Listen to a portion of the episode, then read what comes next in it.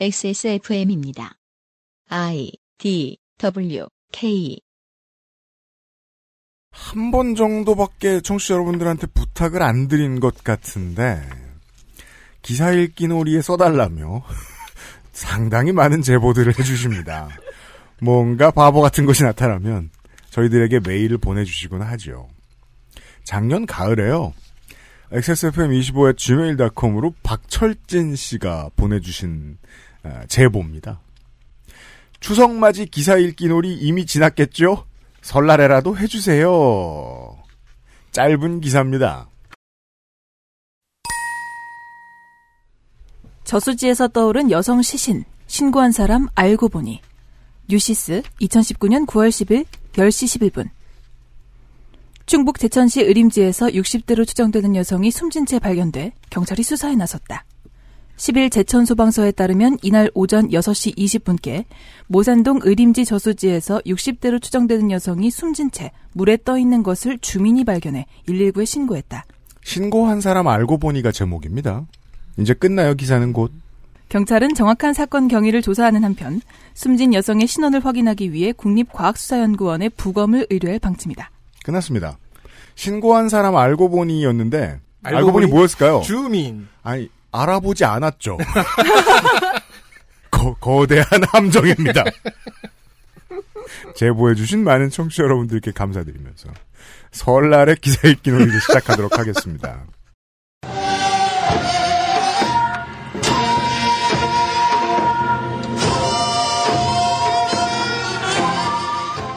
이십 설맞이 기사 읽기 놀이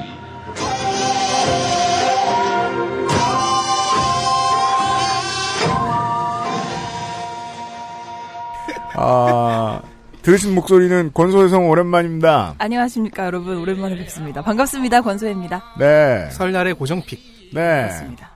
어, 덕질인이 저기 있고요. 네, 안녕하십니까. 500만을 50만으로 잘못 읽은 멍청이 홍성갑입니다. 네, 그것 말고도 잘못한 게 많은데 아니야, 아직. 본인이 모르네요. 네, 어, 윤세민 에디터가 있고요. 네, 안녕하십니까. 윤세민입니다. 아, 성갑이 형이 오늘 좀 up됐어요. 왜요?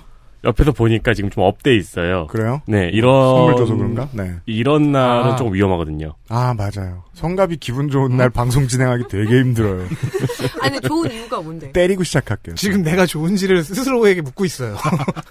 아, 농축산인이 앉아 있어요. 네 명절 때마다. 네. 근데 나도 스케줄 밀도 빼놨잖아. 나 너무 이상해. 평균 내면 1년에 4번은 봐요. 그죠? 그렇죠. 네. 명절 큰 고모인가요? 큰 고무까진 아니지. 세배해야겠네. 그렇죠. 왜냐면은 오늘 아까 텔레그램에서 저 대본을 정리해가지고 농축산인이 저한테 보내줬는데 대본마다 제목을 딱 붙여놓잖아요. 아. 네. 근데 그 텔레그램은 앞에 몇 글자 보여주고 점점점 한 다음에 뒤에 두세 글자 보여줍니다.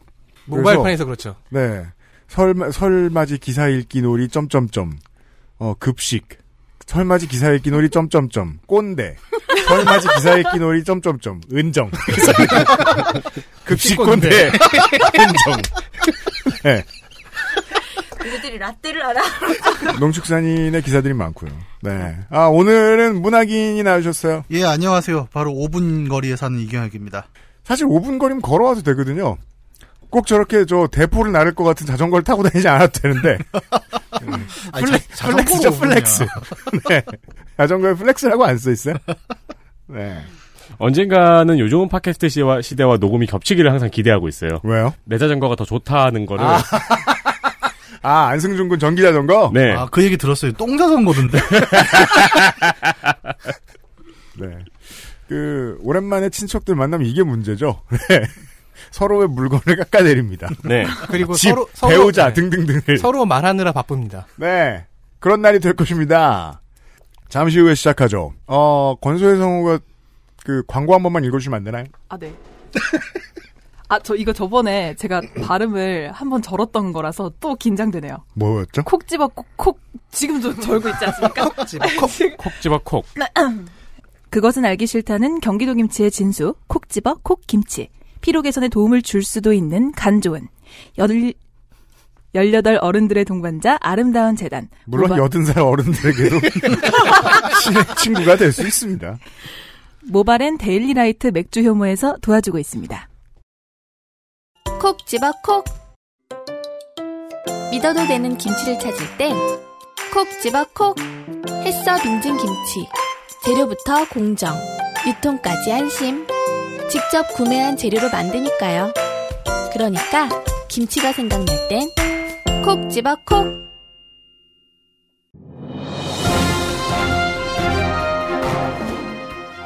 자, 전화 연결해 보겠습니다. 여보세요?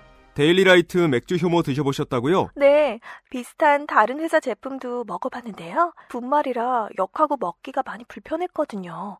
근데 데일리라이트 맥주 효모는 알약이라 먹기도 편하고요. 냄새가 없어 그런지 애들도 잘 먹더라고요. 이거 먹고 나서 우리 남편은 글쎄 이마선을 따라서 참. 야야야, 끊어, 끊어. 야, 끊어. 아, 통화 연결이 고르지 못하네요. 들을 말씀은 아직 많이 남아 있는데 아쉽습니다. 말할 수 없는 고민 직접 확인해 보세요. 데일리라이트 맥주 효모.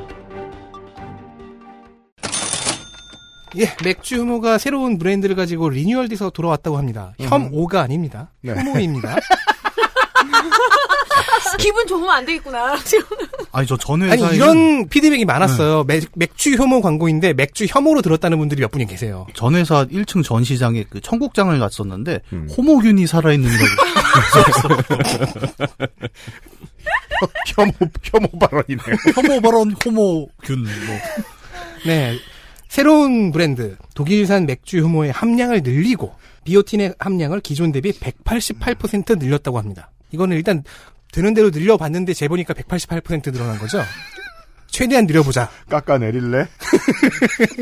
아 이게 왜 깎아내린 겁니까? 그 올- 올리기 위해서 최대한 노력을 하셨다는 거죠. 알았어요.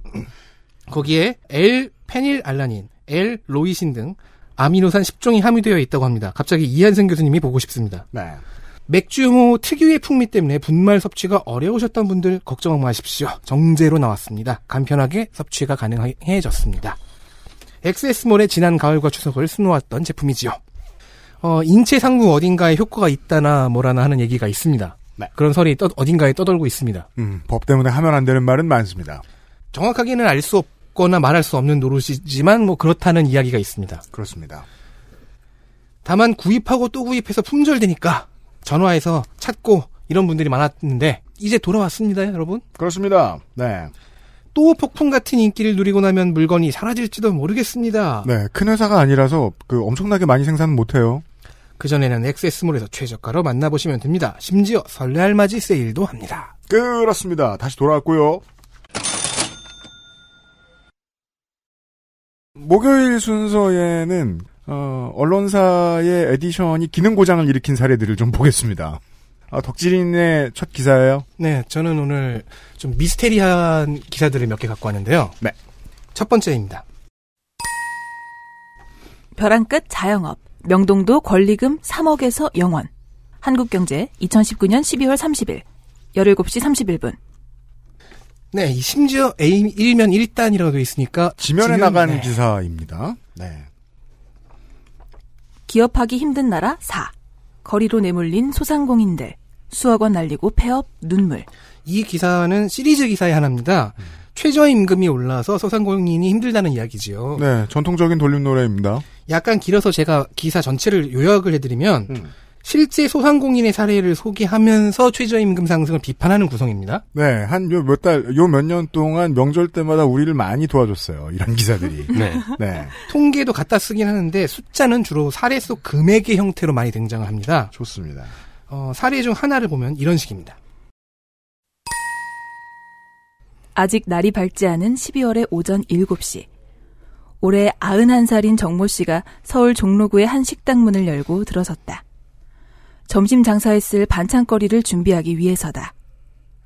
아들이 운영하는 식당의 종업원인 그는 지난해까지만 해도 오전 11시까지 4시간 일했다. 올 들어서는 점심 손님이 빠지는 오후 2시까지 7시간 일한다. 사장인 아들이 인건비를 감당하지 못해 종업원 한 명을 내보냈기 때문이다. 슬픈 사연이네요. 정 씨가 일하는 시간은 크게 늘었지만 월 급여는 150만 원에서 100만 원으로 오히려 줄었다. 그나마 아들은 최근 두 달간 한 푼도 가져가지 못하고 오히려 월 150만 원씩 대출을 내 식당 운영비로 털어넣었다.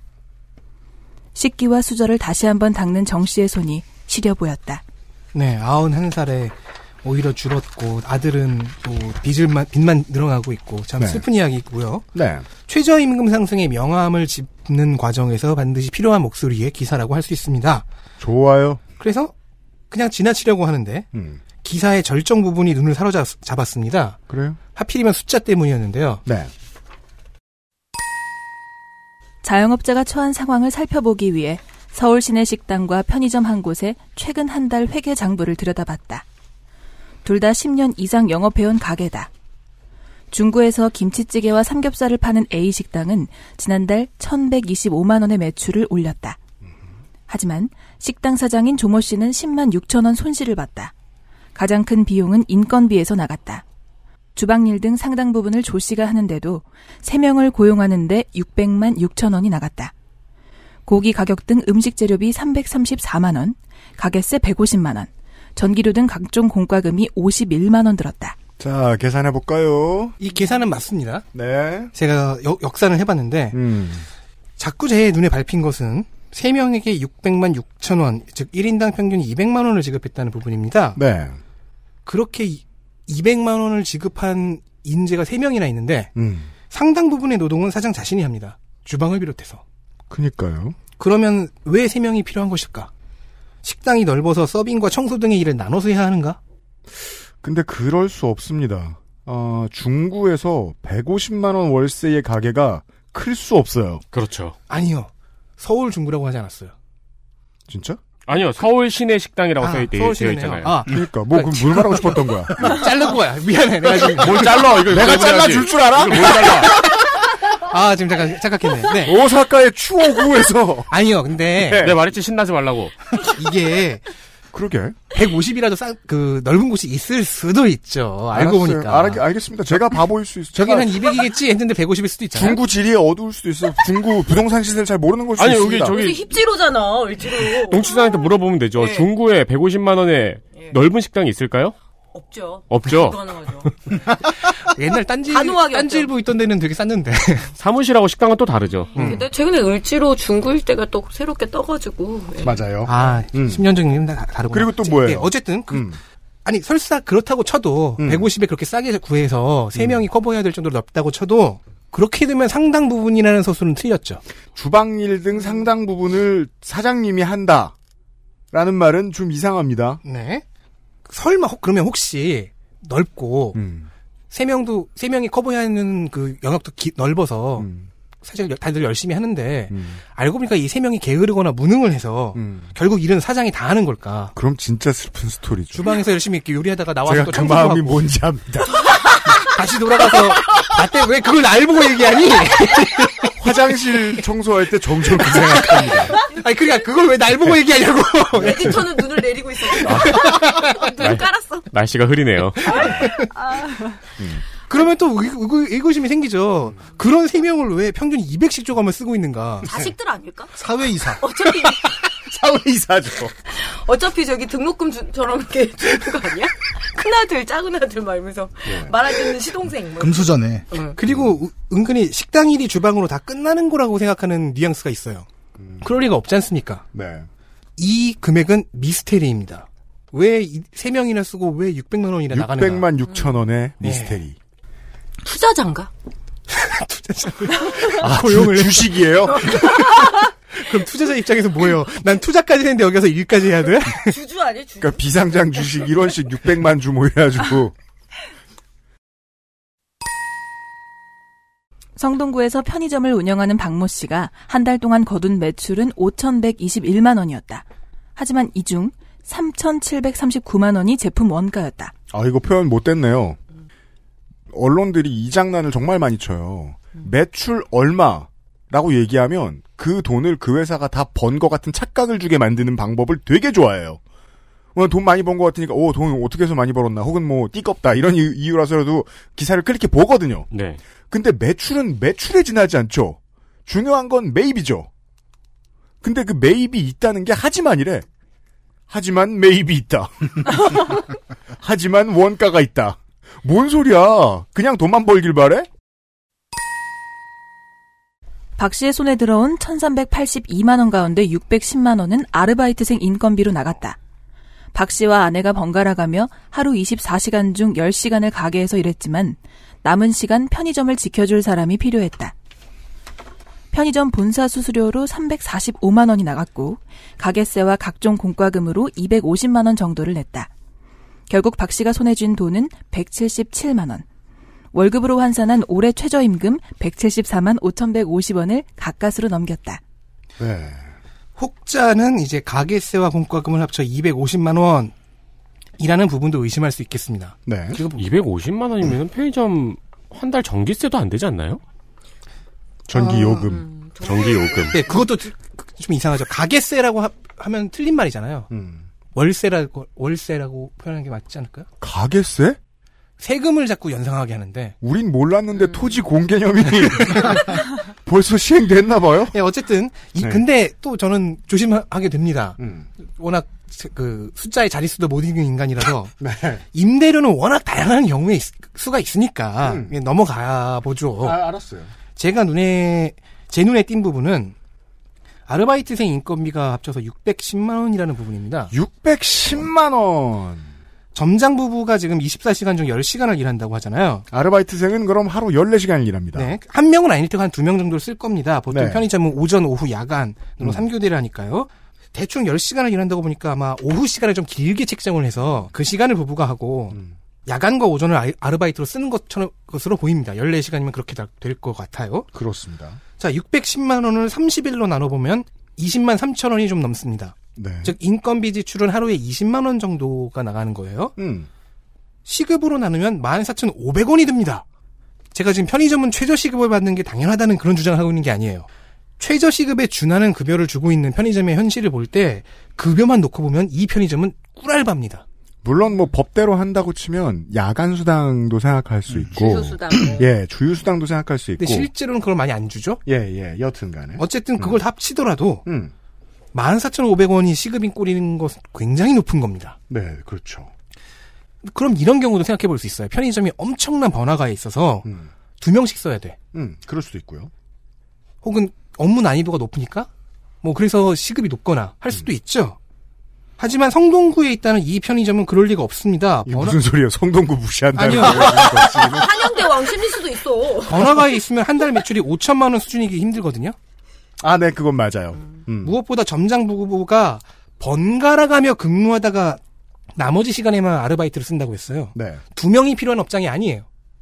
어, 맞아요. 그럼 근무의 난이도, 난이도가 높아서 시급이 높은 것도 아니고 한 타임에 두 명씩 써야 되는 것도 아니고 이것 또한 미스테리가 됩니다. 아들설. 계속 밀고 있었지. 나는 나는 사회이사설.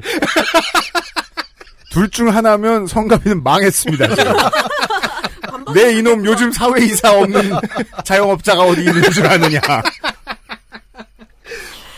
그리하여 좋은 사례를 열심히 수집한 것처럼 보이는 이 기사는 디테일에 숨어있는 미스테리로 끝나게 됩니다. 그렇습니다. 제가 지금 이 기사를 편집을 하면서 기자의 이름을 넣지 않았습니다. 지금 이번 주에 기사 읽기 놀이에는 칼럼을 제외하면 기자 이름을 안 넣었거든요. 음. 왜냐하면 본인의 문제의식이 이런 거라서 이 거짓부렁을 만들었을 기자는 전 이제 없다고 믿어요. 데스크가 쥐어짰죠. 이게 이제 저 뭐 알아보면 알아볼수록 재미있는 게 경제지 같은 경우에는 뭐 어느 경제지라고 말을 하면 제가 이제 소송을 당할 거예요. 그 착한 착한 부장입니다. 그러면 이렇게 써와라고 시킨 다음에 그렇게 안 써오죠? 그럼 그냥 혼 안 내고 자기가 고칩니다.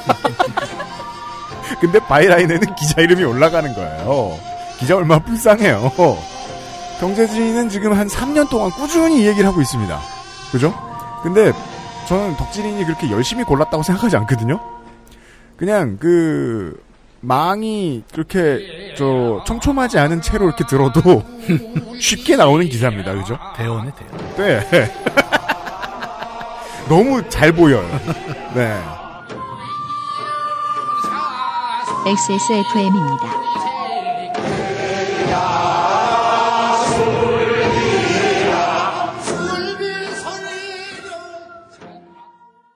건강기능식품 광고입니다.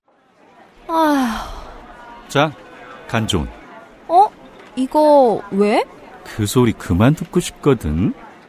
악화된 간 건강, 스트레스로 인한 피로, 밀크시슬과 홍경천 추출물이 함유된 간조은이 도움을 드릴 수 있어요. 간 건강, 간조은. 헬릭스미스.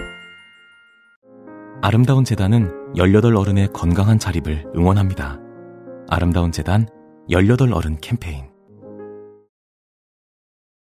두 번째, 아, 이제 세 번째죠. 오늘의 세 번째 기사에서는 이 언론사의 기능 고장이 상당합니다. 보시겠습니다. 가. 또 하나요? 아, 가는 안 하셨고요. 죄송합니다. 죄송합니다. 제가 그 옛날식 개요를 써가지고 네. 어디 어딜 갈까요? 깜짝 놀랐어. 아, 3다시 가란 가인데 말이야. 3다시 가인데 가.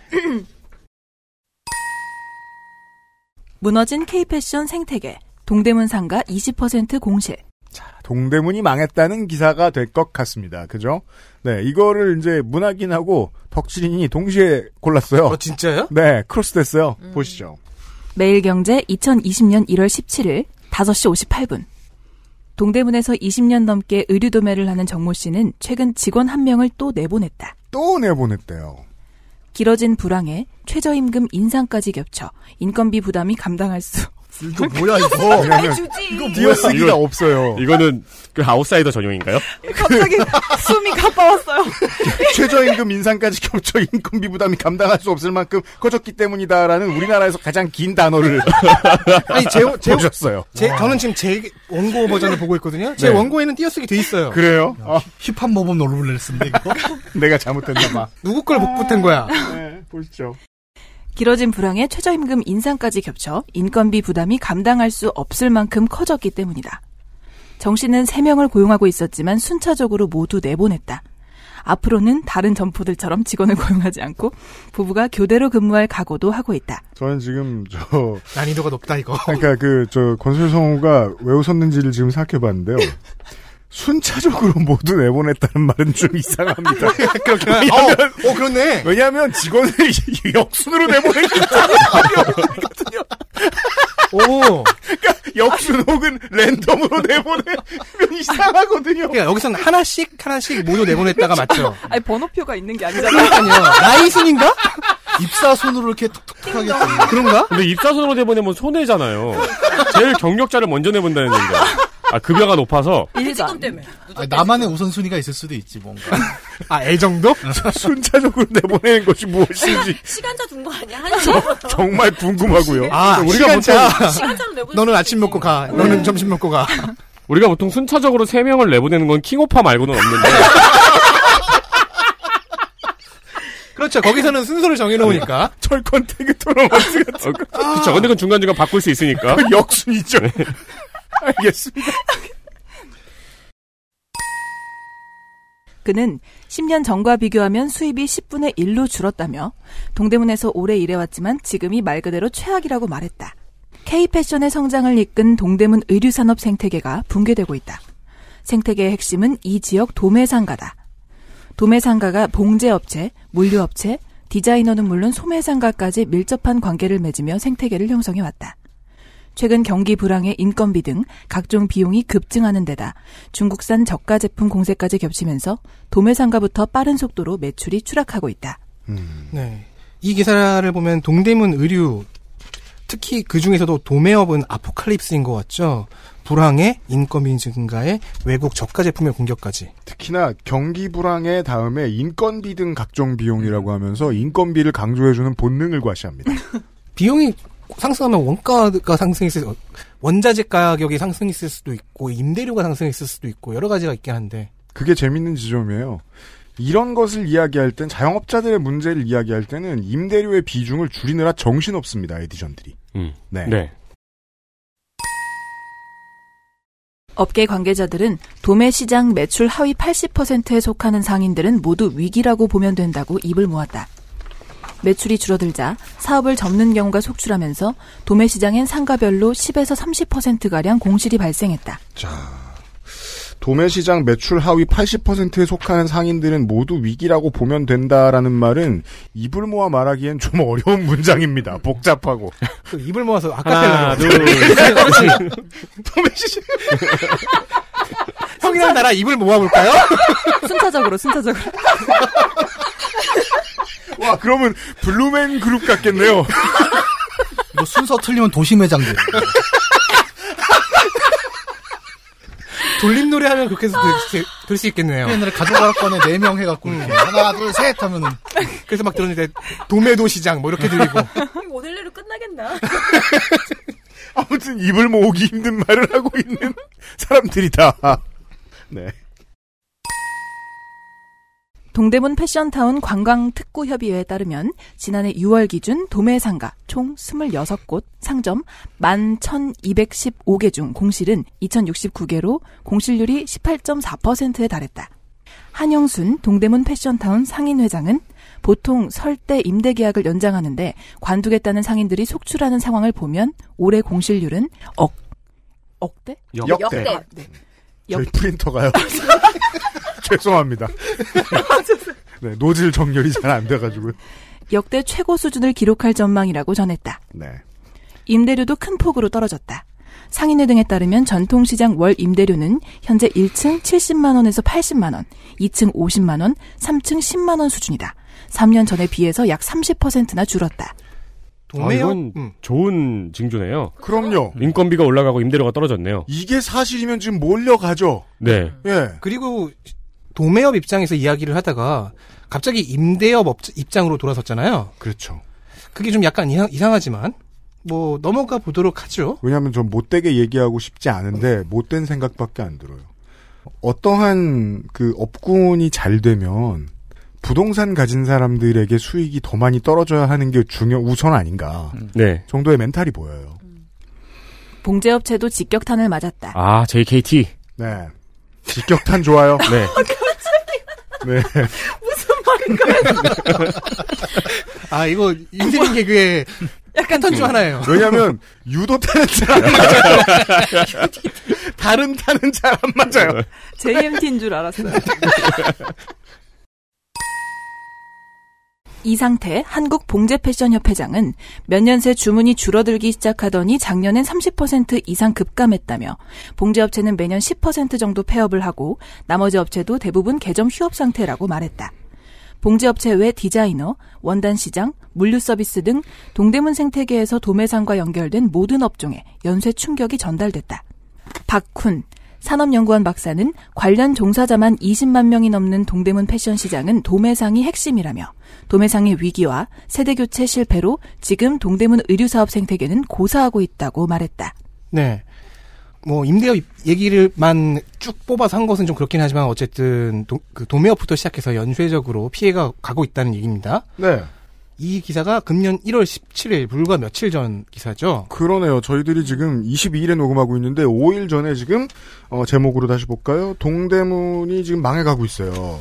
매일경제에 네. 따르면 동대문 의류사업 생태계는 상위 20%만 생존이 가능한 음. 그런 생태계가 되어가고 있다는 얘기입니다. 그런 거예요. 그리고 그 저희는 지금 기사, 기자 이름 얘기하지 않았지만 이 짧은 기사에 기자가 3명이나 들어갔어요. 그렇죠. 호혜의 정신으로 해석하자면은 인터뷰 따고 통계를 찾고 전문가 만, 그, 만나고 했던 기자들까지 다 포함한 byline이라는 거죠. 그러니까 이게 우습게 볼 저널리즘은 아니다. 네. 음. 그렇다면 신뢰도가 올라갑니다. 자, 이제 다른 기사도 보죠. 네. 한국경제입니다. 패션 메카 동대문 제2전성기 왔다. 음?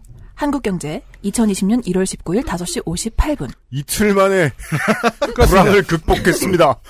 매일경제가 앞선 기사를 올린 후 이틀 뒤 기사. 야, 이건 거의 게임 플레이 중계 수준인데요. 무슨 동대문 타이쿤 뭐 이런 게 있으면은 최종 수정 기준으로는 바로 다음 날이었습니다. 역으로 가네요. 이게 그러니까 한국인의 힘이죠. 한 제가, 보, 이틀 만에 제가 보기엔 이게 다 김치 덕분입니다.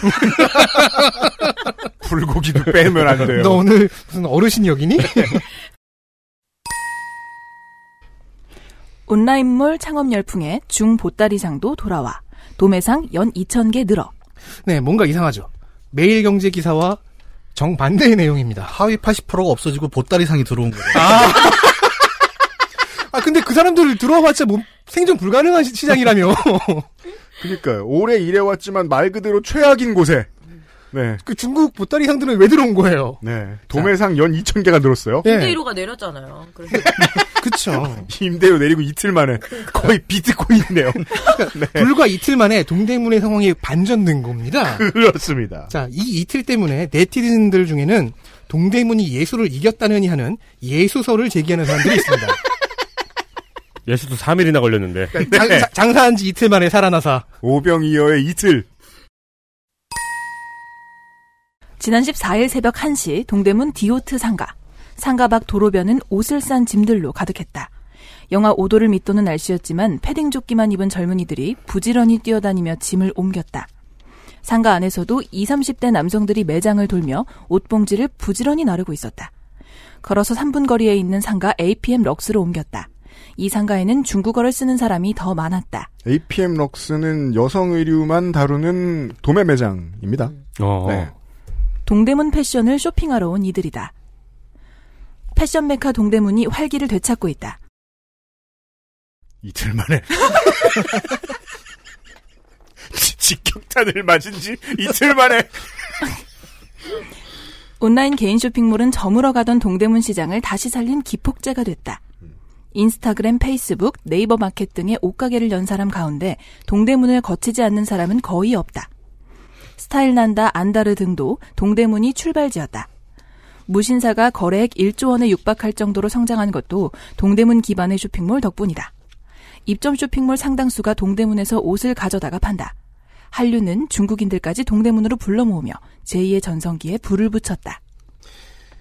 네, 매일경제 기사는 주로 인터뷰와 숫자를 썼는데 한국 경제는 관찰의 방법을 쓰고 있죠. 그러네요. 예, 설득력에서 밀릴 수 있다는 판단이었을까요?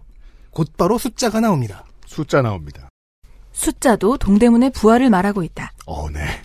청평화 상가 기준 시가는 미터, 제곱미터당 4천만 원에 육박할 정도로 올랐다. 네. 옷 장사를 하겠다고 나선 이들이 상가 가격을 밀어 올렸다. 의류 온라인 플랫폼 신상마켓에 등록된 도매상만 1년 만에 2,000개 늘어 11,400개에 달한다. 소매상은 12만 개를 넘었다. 비록 임대 가격 얘기는 아니지만은 매일 경제가 임대업자 얘기를 할 때는 분위기가 180도 다르죠. 거기서는 임대료가 내려갔는데 네. 여기서는 시- 그 판매 시가 얘기는 하지만 올라갔어요. 음. 이 때문에 제가 그 네티즌 반응들을 좀 찾아봤어요. 이거는 네. 그래서 진짜 많이 찾아봤거든요. 음. 보통 세 개 정도로 나뉘었습니다. 세 가지 설로 음. 하나가 아까 말한 예수설이고요. 네. 또 하나가 평행우주의 이야기 아니냐 하는 평행우주설입니다. 그게 제일 설명하기 편하죠. 관찰 결과로는 가장 소수입니다. 그리고 매일경제 기사가 의류도매업 얘기하다가 막판에 임대업으로 빠졌듯이 한국경제 기사도 잠깐 어디는가로 빠집니다. 보시죠. 젊은이들도 동대문으로 향하고 있다. 이곳에서 사업 기회를 찾겠다는 스타트업이 생겨나고 도매상가에서 물건을 받아 옷가게에 보내주는 사입 삼촌들은 젊어지고 있다. 원단 상가와 도소매 상가, 봉제 공장 등 패션 인프라를 두루 갖춘 동대문은 하루 수만 개의 신제품을 쏟아내며 온라인 쇼핑 시대의 새로운 중심지로 재탄생 중이다. 어, 이틀 전에는 그 도매상의 위기와 세대 교체 실패로 동대문 의류 생- 사업 생태계는 고사하고 있었거든요. 여기 지금 세, 세, 그 세대 교체 잘 됐죠? 왜 고사한지 아세요? 직격탄을 맞았거든요. 아 그래서 다 돌아가시고 근데 불과 젊은 사입 삼촌들이 들어왔구나. 이틀 만에 중국의 보따리 상이 돌아오고 도매상이 2천 개 늘었습니다. 사입 삼촌들은 젊어졌고요. 젊어졌어요. 회춘하셨나? 동대문 의류 도소매상 연결 플랫폼을 운영하는 김준호 딜리셔스 대표는 온라인 시장을 중심으로 동대문 상권이 제2의 황금기를 맞고 있다고 말했다. 황금기가 왔습니다. 이틀 만에. 현재 네티즌 반응에서 가장 다수설은 한국경제 기사가 벤처기업이나 동대문 상인조합 중 하나에서 입금을 받고 썼을 거라는 입금설입니다. 그렇다면 저 마지막에 나온 딜리셔스라는 아, 업체가 거기까지 네 있습니다. 업체가 좋아 보입니다. 네, 업체가 잘 일하고 있습니다. 하지만 이 또한 우리는 알 수 없는 일입니다. 그렇죠. 여기에는 지금 byline에 두 명의 기자 이름이 올라가 있어요. 한국경제 음. 기사에는 두 기자 중 누가 혹은 데스크가 입금 혹은 향응을 받았는지 혹은 받긴 한 게 맞는지를 알 수 없죠. 그러니까 우리가 물어볼 수도 없고 물은들 답을 얻을 수도 없어요. 그러니까 어쩌면 뭐 소수설이고 가능성도 거의 제로에 가깝지만은 어쩌면 정말로 평행 우주의 이야기일 수도 있고요. 그렇습니다. 그러니까 두 기사 중 하나가 알 수 없는 시공의 뒤틀림으로 인해서 우리가 우주로 넘어온 거죠. 어느 것도 장담을 할 수 없습니다. 그렇기에 이번의 기사도 미스테리로 남습니다. 그래서요, 경제지의 그 오프라인 취재들이 보통 대저 이러합니다. 왜냐하면 결론을 낼 때 둘 중에 하나를 내야 되는 거예요. 직격탄을 맞아 고사 직전이다. 아니면 부활의 신호탄이다. 어떤 탄 중에 하나 나와야 돼요. 직격탄과 신호탄. 그래서 실제로 똑같은 것을 비슷한 시기에 얘기해도 언론 용어로 말하면 겐떨 어떻게 잡았느냐에 따라 이런 기사들은 얼마든지 나올 수가 있어서 제가 그냥 전 이건 제 개인적인 느낌인데요. 그래서 어, 맨 앞에 한 문단하고 맨 뒤에 한 문단을 빼고 읽는 게 좀 편할지도 모르겠습니다. 그 제가 작년 설이었나 추석이었나 한번 경제지 기사를 가져왔었죠. 네. 그 인건비 때문에 자영업자가 힘들다는 사람들을 찾으려고 돌아다녔는데 그런 사람은 아무도 못 찾고 그렇죠. 실패, 실패, 네. 실패. 아, 동네근처 편의점. 네, 하지, 하지만 힘들다로 끝맺었던 기사. 저는 이 두 기사가 사실 티키타카라고 보는 게, 음. 그러니까 새 사업이 열리려면 사실 기존의 뭐 고인물들이 좀 빠져줘야 된다라는 얘기라고 보거든요. 그러니까 기존의 동대문 상가는 죽었다. 하지만 우리 마음속에 상인의 정신이 아직 살아있지. 거기에 중국 보따리상과 제일 마지막에 의류 도소매상 연결 플랫폼이라는 맞아요. 새 기회가 왔으니 젊은 사람들이 여기 엄청 모였어. 라고 얘기하는 되게 티키타카라고 보거든요. 맞추면 이야기가 그렇게 맞아 들어가겠습니다. 근데 그 중간에 연결되는 시간이 이틀이잖아요. 근데 이 세 번째 기사가 나와야 되는 거예요. 그래서 젊은 사람이 왔으나 여전히 하위 80%는 폐업 중이다. 아 그래야 네, 이렇게 순환의 피드백이 완성. 아, 트릴로지. 그렇죠. 대장 영화들은 트릴로지입니다. 힌트를 찾았네요. 뭔데요? 여기 기사에 사입삼촌 이야기가 있었죠. 네. 근데 보통 사입삼촌 이야기는 사람들이 잘 몰라가지고 잘 안 해요. 음. 네, 동대문에서 일해본 사람이나 알지. 근데 2019년 12월 12일 한국경제 기사에서도 사입삼촌이 진화하고 있다는 기사가 있습니다. 같은 업체의 프리콜이었구나. 대표가 있네요. 예, 사입삼촌을 플랫폼화 한 거죠, 지금. 그렇죠, 그렇죠. 왜냐면 이거 그럼 스타워즈인데요. 두 편 내놓고 이제 프리콜 앞에 하나 있고. 이것도 이제 염두에 두시면 좋은 게 이건 꼭 그 동대문의 도매 시장을 연결해 주는 뭐 앱을 만드는 일, 플랫폼을 만드는 일이 아니라고 하더라도 어떠한 업계를 모바일로 집어넣는 플랫폼 사업은 반드시 엔젤 투자가 붙습니다. 그리고 엔젤 투자가 붙으면 보통 먼저 하는 일은 기자들 밥사 먹이는 일도 많이 있습니다. 여기서 밥은 다양한 것들을 함축합니다. 네. 100인분의 밥을 먹었구만 이런 게 아니에요.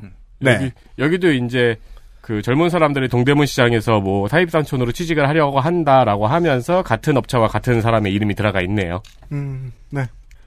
막 슬픈 얘기 해줘요. 그 왜 우리 강아지가 개들의 그 TV에서 개들의 짖는 소리가 좀 우울해 보이면 같이 울어요. 아 그래요? 네. 하울링하고 그래요? 신호체계가 있어요. 그런 같이 울어요. 구슬프게 울어요. 왜 이렇게 사람 울리는 문장들이 있습니다. 직격탄을 맞든 뭘 하든 간에. 근데 그 문장들이 들어가면서 산업이 안 좋다 이렇게 얘기하면 문학인이 말씀하신 대로 그건 새로 태어나기 위한 어떤 과정일 수 있거든요. 근데 그, 그 기사만 소비한 사람들 입장에서는 나라가 망해 가는구만. 으로 결론이 끝나요. 정권 탓하고 그 다음에. 그건 어느 정권이 들어왔어도 정말 맞지 않는 해석이잖아요. 어, 여기에서 그 미디어가 가진 특유의 무책임함을 좀 느낍니다, 저는. 무책임했는데, 데스크는 좋았을 것 같습니다. 뭘 얼마나 어떻게 받았는지는 모르겠습니다만. 네. 네! XSFM입니다. 콕 집어 콕. 좋은 원료를 쓴 김치를 만들 시간이 없을 땐 콕 집어 콕. 배추, 무, 고춧가루, 생강, 전부 국산. 다시마, 홍합, 표고버섯도 아낌없이 쓰죠. 그러니까 김치가 생각날 땐 콕 집어 콕. 뭔가 그곳을 떠난다는 게 되게 믿기지가 않았거든요. 반평생보다 더 많이 자랐는데 갑자기 떠나게 된다니까 믿기지도 않았고 여러분의 독립은 몇 살이었나요? 보육원의 아이들은 만 18세가 되면 시설을 나와 홀로 살아가야 합니다. 어른이 되기는 아직 이른 나이. 곁에 아무도 없다면 그것은 자립이 아니라 고립입니다. 18. 홀로 어른이 되어야 하는 아이들을 위해 함께 해주세요. 아름다운 재단은 18 어른의 건강한 자립을 응원합니다. 아름다운 재단 18 어른 캠페인. 좋아요. 진짜 확실히 좋아졌어요. 어, 이렇게까지 효과가 좋을 줄은 몰랐어요. 자신감이 생기니까 어제는 소개팅도 했다니까요. 아, 저한테 진짜 잘 맞는 것 같아요. 저 이거 먹으니까 세상에나. 아, 저 이마선을 따라서요. 잠먹. 야야, 잠은 마고 마고 마고. 누구 망하는 걸 보고 싶나? 말할 수 없는 고민? 직접 확인해 보세요. 데일리 라이트 맥주 효모. 오늘의 마지막 기사. 요것도 저는 정말 재밌게 봤었는데 아, 농축산인이 들고 왔습니다. 수능 끝났는데 점심 먹고 가라. 무상급식에 붙잡히는 고3. 무상급식이 체포해 가나요? 영장을 내밀고? 그죠. FBI처럼 점심을 먹고 가라! Put your spoon up! 점심에 대한 미란다 원칙 같은 것도 먹기 싫으면 변호사를 선임할 수 있어요. 비건 메뉴를 요청할 수 있고. 네. 입을 안 열 수 있는 권리. 그렇죠. 알러지가 있는 음식에 대한 거부권이 있으며. 중앙일보 2019년 12월 29일 5시. 대학 수학 능력 시험이 끝난 뒤 고3 교실은 오전 수업만 한 뒤 일찍 끝마치는 경우가 흔했다. 대학별 고사 준비를 이유로 얼굴만 비추고 하교하는 학생도 많았다. 뭐 늘 그렇습니다. 뭐, 뭐 그렇죠. 하지만 최근에는 수능 끝난 고3들도 점심시간까지 남아야 하는 학교가 많아졌다. 고교 무상급식이 도입되면서 나타난 풍경이다. 이 하고 싶었던 문장이 여기서 나왔죠. 네. 고교 무상급식이 도입되면서 나타난 풍경이다. 이게 나쁜가요? 싫은 밥을 먹어야 한다. 라는 얘기를 하고 싶은 거예요. 어, 아니, 원래 그랬어요. 원래 그 수능 끝나고 난 다음에 고3 애들 뭐 학교 안 나와도 되거든요. 그. 네, 우리 모두 그랬잖아요. 예, 우리도 수능 봤었으니까. 음. 요새 뭐 이렇게 수시 많이 끝나고 그리고 막 운전면허 딴다고 나오는 친구들도 있고 음, 여러 가지 이유로 안 오는데 구- 무상 급식 때문에 잡혀 있지는 않거든요. 음. 그래서 여러 이유로 빠지긴 하지만 밥 때문에 잡힐 것도 아니고. 저 같은 경우에 예. 저는 아마 급식을 먹은 어, 세대 중에 좀 앞쪽일 텐데 저 네. 유상 급식이었거든요. 네. 저 고3 때 급식 먹으려고 남아 있었는데. 보통 아, 애써 밥- 샀는데. 밥 먹고 가죠. 네. 네. 네. 그래서 어느 정도 이렇게 계산을 해요. 특히 학교 이제 급식 현장에 가게 되면 이제 3학년 애들이 몇 명 빠진다라는 게 그 사전 신청을 하기 때문에 그래서 그만큼 영양사들이 양을 줄이거든요. 네. 그래서 그렇게까지 로스는 안 나요. 강제로 먹어야 되는 거 아니라는 거잖아요. 현장에서 그렇죠? 보면. 예, 예. 근데 그러면 아까 문학인하고 우리가 예측한 게 맞아요. 인신을 구금해서 아. 그러면 막 이렇게 그 그 차 뒤에 고개 숙이고 들어가면서 나는 오이 안 먹어. 이러면서 지금 당장 라면에서 젓가락을 거두고 급식실 식당으로 FBI가 Food Beverage Information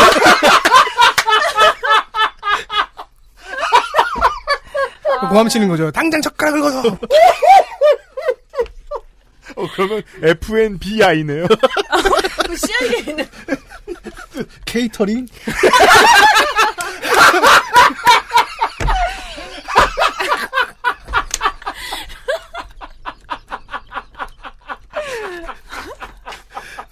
나는 커피, 아이스크림, 애플이라고. 얘들아 왔는데 이거는 먹어야 되지 않겠냐. 아, 못된 나라네요. 네. 한번 보시죠. 서울 송파구 A 고교의 고3 담임 정모 교사는 학생들을 학교에 붙잡느라 안간힘을 쓰고 있다.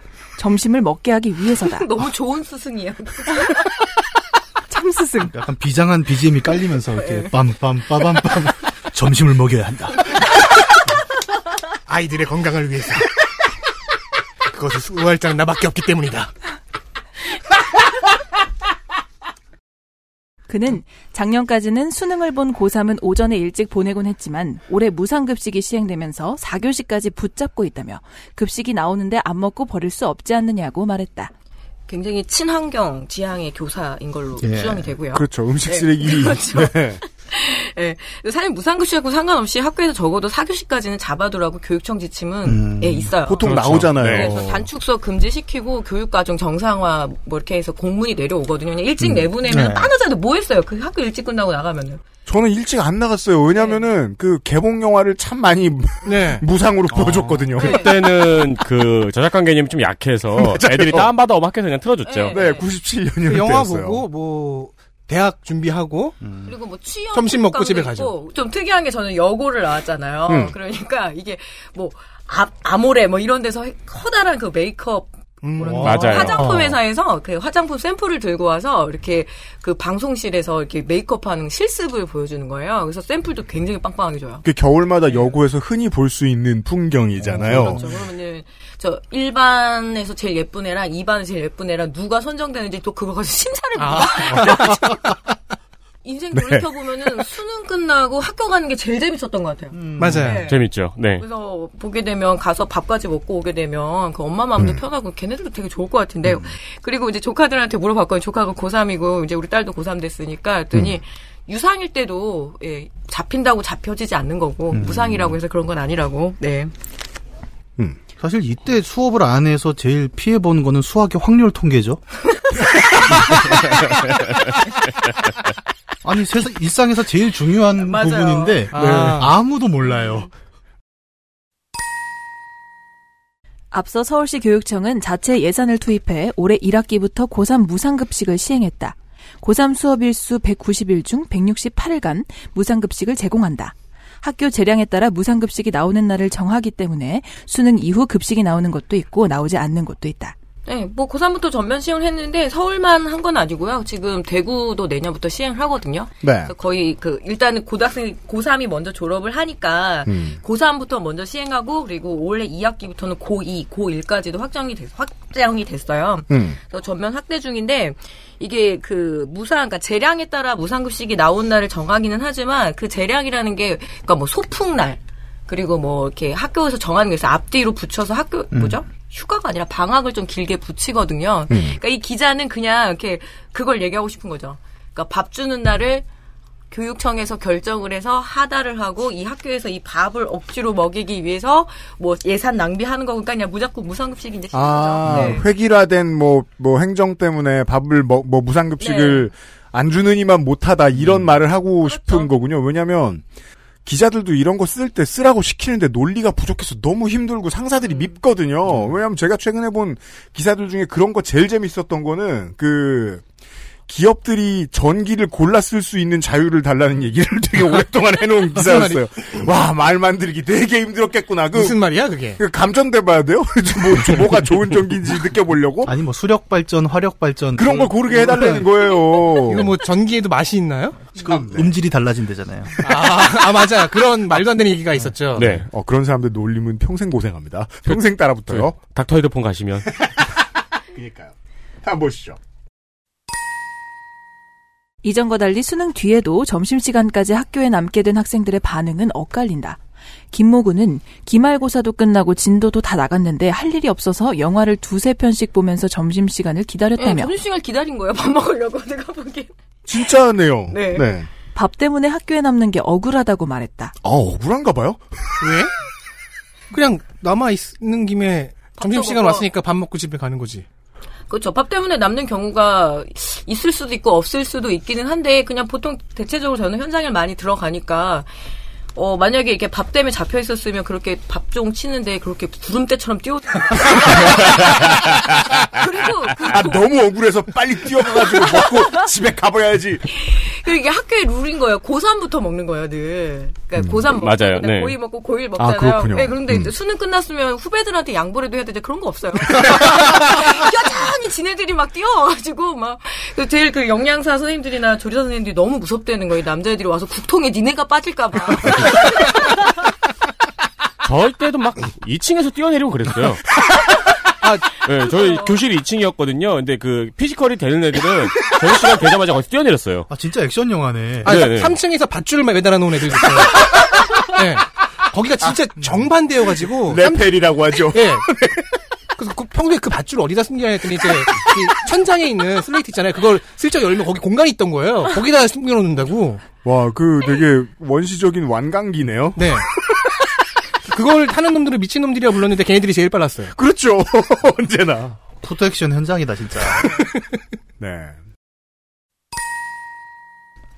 반면 고3 수험생이 주로 이용하는 한 인터넷 커뮤니티 이용자는 학교에 가서 밥만 먹고 집에 왔다.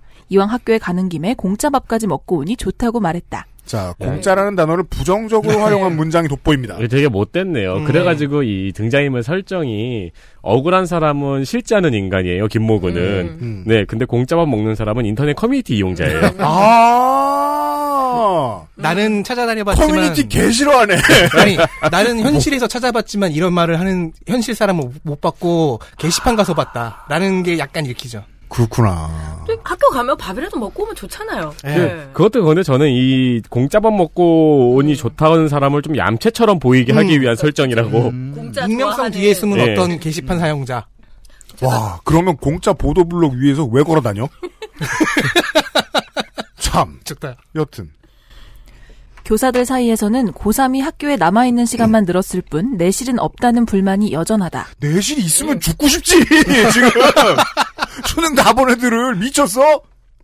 서울 비고교 교사 박모 씨는 점심밥 때문에 아이들을 붙잡고는 있지만 좋은 수순, 참 수순. 붙잡다라는 표현 잘 나옵니다.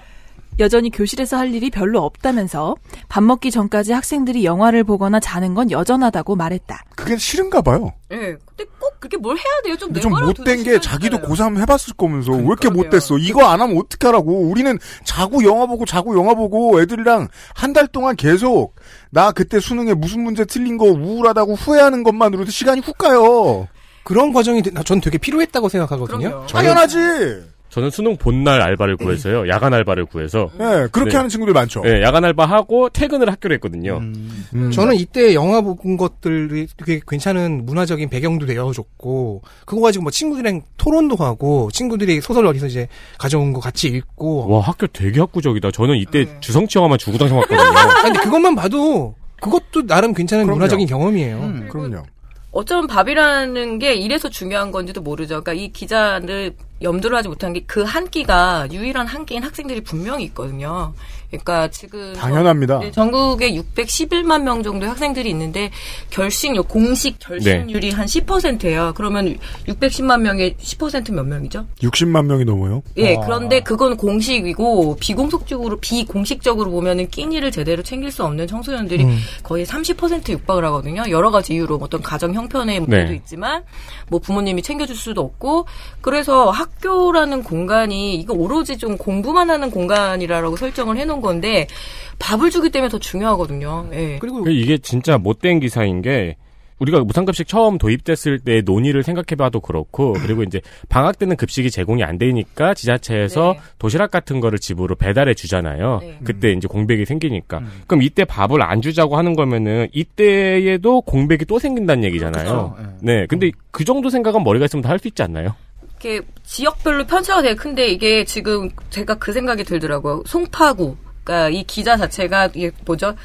조사를 한 게 서울에 내가 보기엔 강남 상구 뭐 그렇게 생각할 수도 있죠. 음. 어차피 끝나고 뭐 학원도 가야 되고 음. 할 것도 많은데 어 특히 이 차상위 계층이 아니라 뭐라 그러죠? 그 하위 계층이 몰려 있는 학교 외에 다 이렇게 그룹핑 돼 있잖아요. 거기에서 네. 보게 되면 점심 급식에서 먹는 게 유일하게 국가 밥 반찬을 먹는 유일한 한계인 학생들이 굉장히 많거든요. 네. 예. 그래서 저는 조금 더욱 더 강화돼야 된다고 생각을 해요. 예. 아, 근데 이렇게 심각한 사람 아니잖아, 원래. 아니 근데 그런 면에서 저도 기사를 보자마자 그것 때문에 사실 되게 화가 났거든요. 네. 진짜 못된 기사다 싶어서. 네. 그리고 다양한 활, 이 시간에 다양한 활동 혹은 다양하지 않아도 좋아요. 그냥 친구들과 이야기하는 그 교류의 활동만으로도 충분히 가치가 있다고 보는데 학교에 그 되게 중요한. 기능이죠. 네. 실제로. 아, 그리고 그 사람들이 의외로 윷놀이에 요새 또 꽂히해지는 거예요. 윷놀이. 진짜 재밌어요 학교에서 하면은. 맞아요. 윷놀이는 온라인으로 하면 안 됩니다. 그 랜덤함을 즐겨야 됩니다. 물리적인. 그 저는 사실 이 급식 혜택을 받았어요 고등학교 때 그래서 그 이런 혜택이 있다는 게 되게 좋았거든요.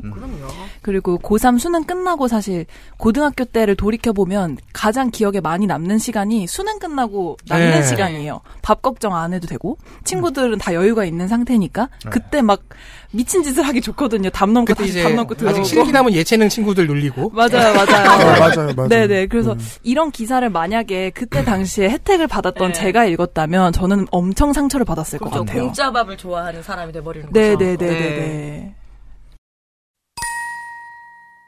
서울시 교육청은 무상급식 시행을 통해서 고3 교실 운영을 정상화한다는 계획이다. 11월 수능이 끝난 뒤부터 고3 교실이 개점 휴업 상태가 되는 문제를 해소한다는 것이다. 서울시 교육청 관계자는 각 학교에 최대한 수능 이후에도 학생이 식사하도록 지도해달라고 요청하고 있다며 조기 귀가를 줄이고 다양한 활동을 하도록 유도할 계획이라고 말했다. 네. 네, 그러니까 저 고3 교실 정상화 문제는 검색만 해, 그러니까 요, 요 검색어로만 검- 해도 거의 10몇 년? 한 이- 거의 2003년부터 계속 검색이 되는 거예요. 수능 끝나고 난 다음에 다들 이제 퍼져있는데 저는 이거 어른들의 진짜 감정인 것 같아요. 이게 진짜 저기 가만히 있는 걸 못 보는 거지. 전역한 예비역들 마음이군요. 그래서 뭐 대학 수능 능력 시험을 치르고 난 다음에 예비 대학생이 이게 대학 학점을 미리 딸 수 있는 제도를 시행하다 이거 폭망했거든요. 그러니까 뭐 예를 들어서 경남권의 학생들이 그 지역에 뭐 창원대나 뭐 그런 네. 경남권 학교를 가면은 교양 과목을 미리 온라인으로 듣는 거예요. 아, 끔찍해요. 그리고 이 학점을 진짜. 받는 거예요. 그래서 내가 그러면은 이게 대학교 가서 해야 될 일을 이제 그 고3 교실에서 하겠다는 거 온갖 그런 이렇게 이 교실을 어떻게 해서든 좀 성실하고 부지런하고 이런 공간을 만들어야겠다라는 강박이 되게 있는 건데 그놈의 성실 콤플렉스. 그렇죠. 제가 예 제가 보기에는 진짜 인생의 마지막으로 이렇게 조금 맘 편하게 놀 수 있을 것 맞아요. 같아요. 대학교 가면서부터 벌써 바빠지고 그렇죠. 노동 현장에 나가야 하는 청소년들도 있습니다. 그럼요. 근데 그 친구들한테도 혹은 이제 알바를 안 하는 친구들한테도 마찬가지고 이건 진짜 한국에 살아본 모두가 아는 문제예요. 인생에서 유일하게 백지예요. 예. 딱한 달 반? 두 달? 그걸 꼭 굴리고 싶은 마음인 거죠. 그래서 아까 그 윤세민이 그 얘기 해 줬는데, 그, 전역한 예비역들은 현역 군인들이 고생했으면 좋겠잖아요. 그쵸. 근데 우리 이런 얘기 들을 때 분노하지 않는 게 제일 중요한 해법이라고 느끼는 게, 그럼 그거 가지고 화났다고, 야, 예비역도 굴려. 그게 답이 아니잖아요. 그러니까 저는 이게 그 그래서 이 말을 하고 싶은 거예요. 체제상 그냥 보수적인 태도를 보여주는 것 같은 어떤 정치적인 되게 인텔리한 입장 같지만 실제로는 내 인생 힘든 게 분노해서 다른 데 분풀이하는 철없는 것 그, 저는 그 이상이 아니라고 아니 읽혀요. 그리고 뭐 반년이나 됩니까? 그렇죠. 한 달 조금 넘잖아요. 바로 또 겨울방학 들어가고 좀 이따 졸업하잖아요. 그 반년 노는 건 긴 줄 알아요? 놀아보면 알아요. 예, 내가 시, 내가 이, 그 아시 시작하기 전에 15년을 논 놈인데 짧어 짧어. 예. 금방 지나갑니다. 밥이 볼모가 되는 건 전 되게 좋다고 생각해요. 다른 것도 아니고 그 한 번씩 이렇게 학교에 들어가 보면은 그날 메뉴에 따라서 그 진짜로 왜 출석률이 달라진다. 아, 그렇죠. 맞아. 그렇죠. 특히 수요일이 수다 날이라 해서 수요일은 다 먹는 날인데 그런 날이 뭐 돈가스도 나오고 함박 스테이크도 나오고 그러니까 그때는 학교도 잘 안 나오는 애들도 점심시간 맞춰서 왜냐면 30분 전에 오는 거야 학교. 근데 저는 그래도 학교에서 학생들을 잡고 그리고 불러들일 수 있는 유일한 유인책은 지금은 밥밖에 없죠. 예. 그리고 국가가 마련해 놓은 이러한 시스템들의 체계들에 대해서 언론이 공짜라는 단어를 쓰는 걸 무조건 나쁘다고 이해하는 게 저는 좋다고 봅니다. 왜냐하면 이런 거 계속 먹히죠. 그럼 박근혜 정부 때 많이 했던 거 있죠. 그 저 사병들한테 복지 혜택 다 뺏어간 거. 사병들이 공짜 밥을 먹으려고 휴가를 늦게 나간다. 이게 뭐야? 그런 그런- 말도 하고 싶을 수 있다는 거예요. 얼마든지. 왜냐하면 비누 뺏어가고 못 뺏어가고 했잖아요. 그렇죠, 그렇죠. 아까 권소혜 그거 다 돈 주고 사죠. 예. 아까 권소혜 성우가 기분 나쁠 것 같다고 했던 얘기를 지금 제가 느끼네요. 저그그 얘기 듣자마자 기분 나쁜데요? 왜냐하면 제가 그, 그 사례가 왜 떠올랐냐면 저는 정말 토요일에 휴가 나갈 때는 아침을 점심까지 먹고 나갔거든요. 그건 좀 이상한 케이스입니다. 군대리아보다 맛있는 게 없었기 때문에 그 당시에 저는. 그건 진짜 이상한 케이스네요. 아니야, 저는 아침도 안 먹고 나왔는데. 유승균 PD가 근무했던 그 곳이 그곳에 뭐 피자집도 있고 호프집도 있었던 좋은 부대였기 때문에 나는 그 PD 입맛이 이상하다고 생각해. 평소에 있어요. 생각해봐. 아, 우리 사실 왕고가 진짜 잘했다니까. 저는. 강원도 인재였기 때문에 빨리 나가고 싶었거든요. 아 근데 그게 있어요. 맞아. 빨리 나가야지 고속버스를 하나라도 앞에 걸 타야 되는 지역이 있어요. 아, 네. 네. 저는 서울에서 공부했어요. 예, 서울 여튼 부정거장이었대 집까지. XSFM입니다.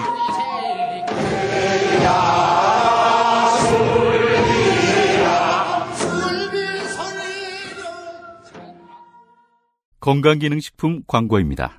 아, 간 좋은을 먹어야지. 간 건강, 간 좋은 헬릭스미스. 아름다운 재단은 18 어른의 건강한 자립을 응원합니다. 아름다운 재단 18 어른 캠페인.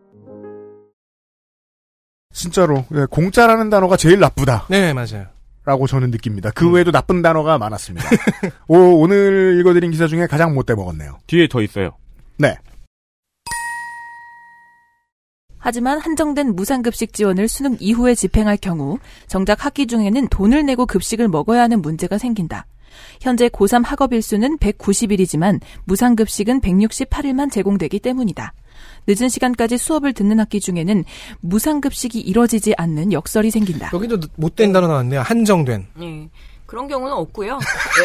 거짓말이에요, 이거? 네, 거짓말이라고 하기는 중간중간에 재량 휴일부터 해서 좀 시험 기간에 점심을 주는 학교도 있고 그, 그 수업 일수에는 포함이 되지만 어, 밥은 안 먹고 그냥 일찍 가게 되면 네. 그건 포함 안 되거든요. 그래서 다 그렇게 조율이 되고 지금 이렇게 결식 비율을 줄이는 게 거의 국가적 시책이라고 할 수 있거든요. 방학 때도 그렇죠.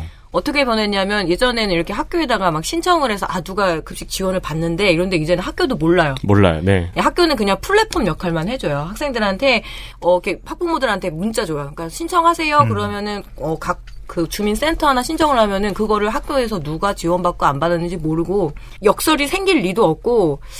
요거는 악이죠. 자기 사실 악이고 취재도 부족하고. 진짜 악의적인 게 학교에서 그 교육청이나 학교가 수업 일수 학기 초에 계산하고 연초에 계산하는 게 얼마 철저한데요. 그럼요. 네. 그리고 또 의무급식이 주어지는 경우 네. 예를 들어는 그런 경우들도 있습니다.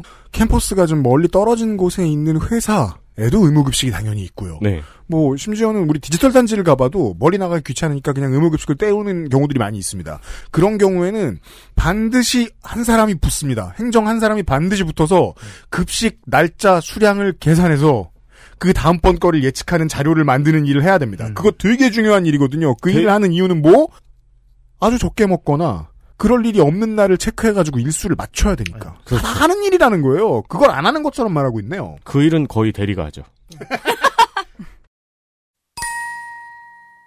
이 같은 이유로 많은 학교가 정상 수업이 이뤄지는 시기에 지원을 집중하고 있다. 서울 C 고교의 최모 교사는 수능 이후에 아이들을 붙잡기 위해서 공부하는 학기 중에 급식 지원을 멈추는 건 납득하기 어렵다고 말했다. 아, 왜냐하면 사실이 아니니까. 그런 일이 없으니까. 그러니까 왜 그런 말씀을 하시는 거예요? 납득하기 어렵네요라고 말했더니 이렇게 적었을 수 있네. 아, 그러니까 기자의 말을 납득하기 어렵다고 말하면은 그러니까 기자는 아 납득하기 어렵다고요? 아, 그러니까 그. 그러면은 선생님은 딱 한마디만 했을 수도 있어요. 너 뭔 소리야? 이렇게 얘기했더니 납득하기 혹은 지금 어렵다. 그런 경우는 거의 없다고 하셨잖아요. 한 번 정도 있었는데 그래서 한 번 해보니까 어 이건 말도 안 되네. 그래서 이제 없어요. 음. 라고 말했을 수도 있죠. 아. 그 이 무상급식에 대한 특히 고교 무상급식의 확대를 반대하는 스탠스를 유지하기 위해서 처음에 이제 2학기부터 시작을 했잖아요. 지나 그러면 그때는 막 예산이 부족해서 갑자기 학생들에게 밥을 못 주는 사태가 벌어진다. 이걸로 굉장히 계속 맹공을 했거든요. 맞아요, 맞아요. 근데 그럴 리가 없어요. 일단은 제도라는 거는 한번 시작이 되면 어떻게 해서든지 맞추거든요. 그래서 어떻게든지. 먹이게 되고 네. 예, 그래서 그렇게 크게 걱정 안 하셔도 됩니다, 기자님. 네. 아니 처음에 경상남도에서 어르신 저 틀리하고 임플란트 사업 시작할 때만 해도 그렇게 맹폭이었어요 언론들이. 되게 중요한 말씀 해주신 것 같아요. 사업액 안에 집어넣죠? 예. 그럼 꾸역꾸역 맞춥니다. 서울시 교육청은 수능 후 고3 교실 운영을 정상화하기 위해 무상급식 제공을 확대할 계획이다. 시교육청 관계자는 가능한 많은 고3 학생에게 정상적인 수업을 제공하기 위해 급식 신청을 권장하고 있다면서 올해는 168일까지 무상급식을 제공하고 있는데 내년부터는 기간을 5일 더 늘릴 계획이라고 말했다. 네, 좋은 계획이고요. 그 이게 맞잖아요. 학업 일수가 190일인데 무상급식을 168일만 한다. 네. 수능 본 고3들은 주지 말자라고 얘기하는 것보다는 왜 이게 차이 차이가 나냐, 나냐 차이를 줄이거나 없애자라는 얘기로 가는 게 더 맞지 않나요? 그리고 이 네. 기간 오히려 더 늘리는 것도 뭐 예산 확충해가지고 늘리는 게 아니고 그냥 수업일수 계산하니까 오히려 더 필요해서 늘리는 걸걸요? 네, 뭐 그런 것도 있고요. 그리고 학생들 수가 워낙 많이 줄어들어요. 특히 고등학교 같은 경우에는 네, 맞아요. 그것도 예. 중요해요. 예, 8.3%씩 줄어들거든요. 해마다. 왜냐면 네. 고등학교는 의무 진학을 안 해도 되니까. 이제 더 적은 예산이 들어가게 네, 돼요. 더 적은 예산 들어가고 그래서 이렇게 급식을 보게 되면 제일 늦게 늦게 무상급식 의무급식이 시작된 대구도 대구시도 지금 여론의 압박이 있거든요. 전국이 네. 다 하고 있는데 왜 그렇죠. 우- 그러니까 이렇게 흘러가는 건데 음. 그냥 충분한 아기를 가지고 아기가 악의를 가지고선에 진행한 무리수. 근데 여기에 댓글이 한 3,800개가 달렸더라고요. 음. 그 대- 가장 대표적인 게 너네는 뭐지 밥 안 줘도 뭐라고 할 거잖아. 어, 당연합니다. 왜 학교 왔는데 밥을 안 주고 보내느냐 막 이러면서 얘기할 거잖아. 막 이러면서 예. 당연합니다, 당연합니다. 이게요, 2000년대 말, 2010년대 초반만 해도, 어, 보수 정권, 보수 정치 쪽에서 이게 이슈가 될 줄 알았어요. 이거 가지고 싸울 수 있을 줄 알았어요. 그래서 그들의 믿음을 가지고 전사한 자가 오세훈이죠. 네. 이제는 불쌍해요. 근데 보수 언론 일각에서는 아직까지 이걸 믿고 있나 봐요. 이거 아, 여전히 싸움 붙여볼 만 하다라는 생각을 하고 있는 것 같아요. 또 누굴 보내려고? 근데 정치 이슈로서의 생명력으로 따질 것 같으면은 이 기사는 거의 사후 경직에 가깝습니다. 네. 지금 완전히 끝나고 고등학교 그 수업료도 이제 다 전면 면제거든요. 네. 근데 제가 고등학생 아이 키워보니까 그게 4, 4분기잖아요. 네번 내는데 한 번당 45만 원이었어요. 생각보다 부담스러웠거든요. 음, 그럼요. 그러니까 이제 당연히 이제 그런 거예요. 이거 뭐 진보냐 보수냐 이런 걸 잘 떠나서 뭐 당연히 내가 세금도 많이 내고 노동을 하니까 음. 우리 애한테 급식하고 그리고 수업료는 당연히 뭐 그렇게 생각하게 됐어요. 그 국회 입장에서 보면 그게 정말 자연스러운 일인 게 어, 매년 말에 예산을 볼 때 태어나는 아이들이 줄잖아요. 근데 거기에 맞게 계속해서 영유아 보육 및 교육에 들어가는 국가의 재원을 팍팍 줄이죠. 그럼 정치 못한 기분 듭니다. 그렇죠. 네. 네. 더 확대돼야 돼요. 교복도 요즘엔 지원이 되더라고요. 네, 네. 지자체에서 교복 지원도 해주고. 지금 경기도에서 히트를 쳤기 때문에 이제 곧 다 퍼질 겁니다. 네. 첫 세대가 우리 둘째 녀석. 예. 그 고등학교 때 반 몇 개셨어요? 저는요 15반. 주간이 15반 야간이 10반. 저, 한 저는, 반에 65반. 저는 한 12반 정도까지 있었거든요. 저도. 문학인 저, 저, 12반. 전 20반. 와.